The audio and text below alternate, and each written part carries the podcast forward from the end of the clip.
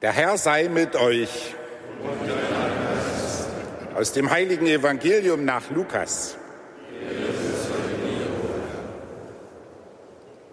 In jener Zeit, als immer mehr Menschen zu Jesus kamen, begann er zu sprechen.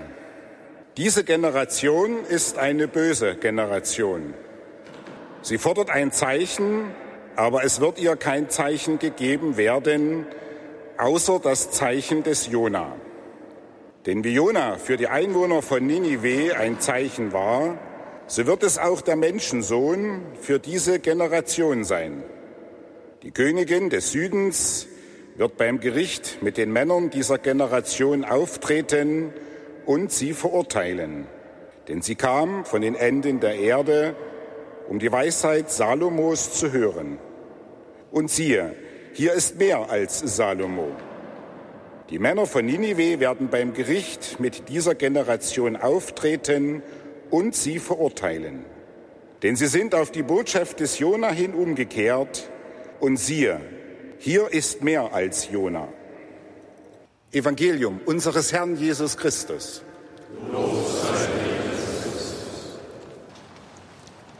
Liebe Schwestern, liebe Brüder, nicht ein jeder ist zum Bußprediger geboren.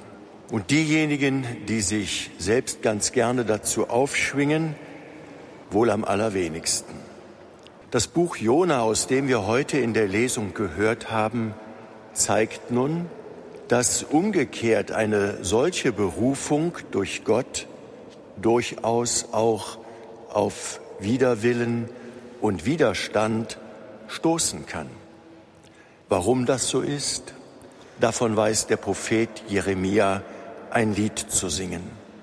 Du hast mich betört, o Herr, sagt er, und ich ließ mich betören. Du hast mich gepackt und überwältigt. Zum Gespött bin ich geworden den ganzen Tag. Ein jeder verhöhnt mich. Das Wort des Herrn bringt mir den ganzen Tag nur Hohn und Spott. Ich hörte die Verleumdung der vielen, Grauen ringsum. Zeigt ihn an. Wir wollen ihn anzeigen.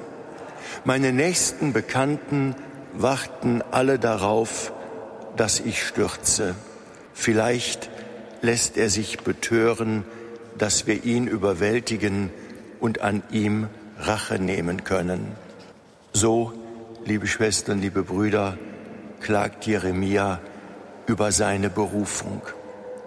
Bei solchem Klagen mag es nicht verwundern, dass auch der Prophet Jona diesem Schicksal zu entfliehen und sich mit allen Mitteln dagegen zu erwehren versucht.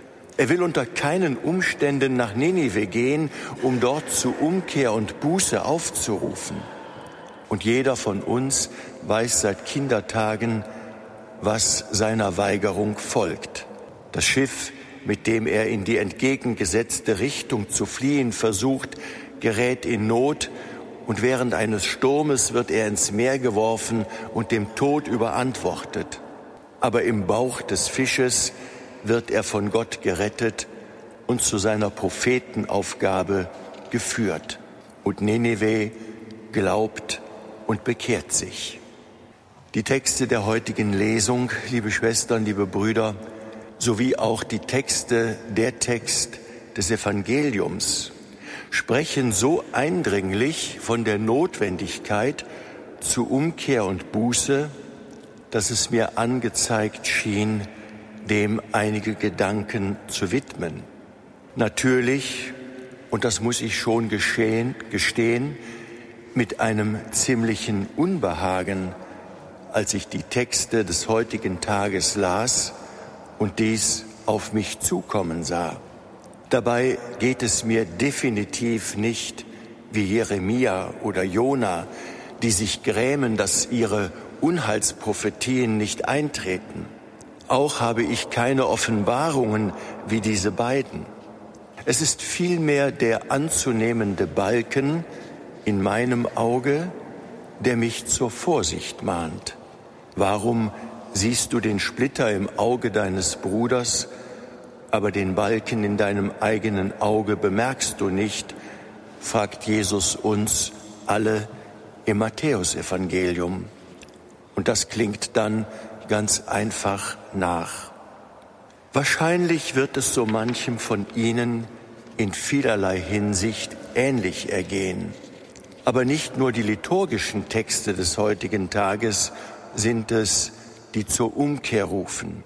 Die Tage der österlichen Bußzeit insgesamt tun dies. Sie laden ein, sich wieder neu auf das Evangelium und den Willen Gottes zu besinnen. Noch mehr deuten aktuell aber die Zeichen der Zeit darauf hin, dass es radikaler Buße und Umkehr bedarf. Und vielleicht liegt in dem Unbehagen darüber die Notwendigkeit der Umkehr zu Gott und seinem Willen zu predigen, vielleicht liegt in dem Unbehagen darüber auch das Problem.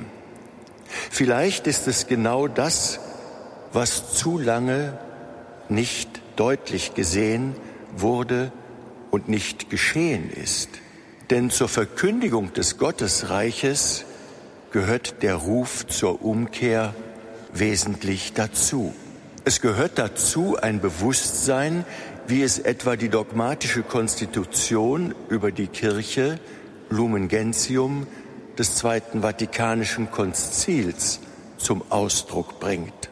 Dort heißt es in Artikel 8, während aber Christus heilig, schuldlos, unbefleckt war und Sünde nicht kannte, sondern allein die Sünden des Volkes zu sühnen gekommen ist, umfasst die Kirche Sünder in ihrem eigenen Schoße. Sie ist zugleich heilig und stets der Reinigung bedürftig. Sie geht immerfort den Weg der Buße und Erneuerung. Die Kirche, liebe Schwestern, liebe Brüder, ist der Reinigung bedürftig. Immer. Und wir haben in ihr immerfort einen Weg der Buße und Erneuerung zu gehen. Nicht nur heute, sondern zu allen Zeiten. Das bedeutet, dass zum Leben einer Christin und eines Christen augenscheinlich immer auch eine bußfertige Haltung dazugehört, ebenso wie zum Leben der ganzen Kirche. Es ist eine Haltung gefragt, die stetig danach sucht, dem Willen und den Absichten Gottes immer besser und immer mehr zu entsprechen, auch unabhängig von den schrecklichen Verbrechen des sexuellen und geistlichen Missbrauchs, die in unseren Reihen geschehen sind. Nicht aus Selbsthass versuchen wir uns unserer Sünden bewusst zu werden, sondern aus Liebe zu Gott, aus Liebe zu unseren Mitmenschen und zu uns selbst, weil mit der Umkehr zu Gott die Verheißung wahrer und befreiter Freude einhergeht. Zu dieser Haltung gehört wesentlich die Umkehr des Herzens, das heißt ein zerknirschtes Herz. Im Katechismus der katholischen Kirche heißt es dazu, diese Umkehr des Herzens ist von heilsamem Schmerz und heilender Traurigkeit begleitet, die die Kirchenväter Animi Cruciatus, Seelenschmerz, Compunctio Cordis, Herzensreue nannten. Der Schmerz, der Schock, die Fassungslosigkeit, manches Mal auch die Empörung und die Wut, die uns alle im Moment ergriffen haben, das dürfen wir nicht vergessen, wollen heilsam sein. Denn sie wollen zur Umkehr führen. Das ist das Ziel. Ziel ist es jedoch nicht, dass irgendwann einfach alles wieder gut ist, wenn wir umkehren und Genugtuung zu leisten versuchen. Das Ziel ist, in einer bußfertigen Haltung zu verbleiben, noch achtsamer zu werden dafür, wo wir Gottes Willen und seiner Liebe zu uns und zu allen Menschen, besonders zu den Armen und Schwachen, noch mehr entsprechen können. Denn in der Liebe zu Gott können wir immer wachsen. Genau zu dieser Reflexion darüber bieten uns jetzt und wie jedes Jahr die kommenden Tage und Wochen der österlichen Bußzeit Gelegenheit. Eben dazu rufen uns die heutigen Texte der Liturgie, ja im letzten Jesus selbst auf, wie im heutigen Evangelium, wenn er dort sagt, wie Jona für die Menschen in Nineveh ein Zeichen war, so wird es auch der Menschensohn für diese Generation sein. Möge uns also, liebe Schwestern, liebe Brüder, möge uns der Herr vor allem in den jetzt vor uns liegenden Wochen der Fastenzeit, aber eigentlich immer als Zeichen der Liebe Gottes, auch ein Zeichen der Notwendigkeit zur Umkehr zu ihm sein. Amen.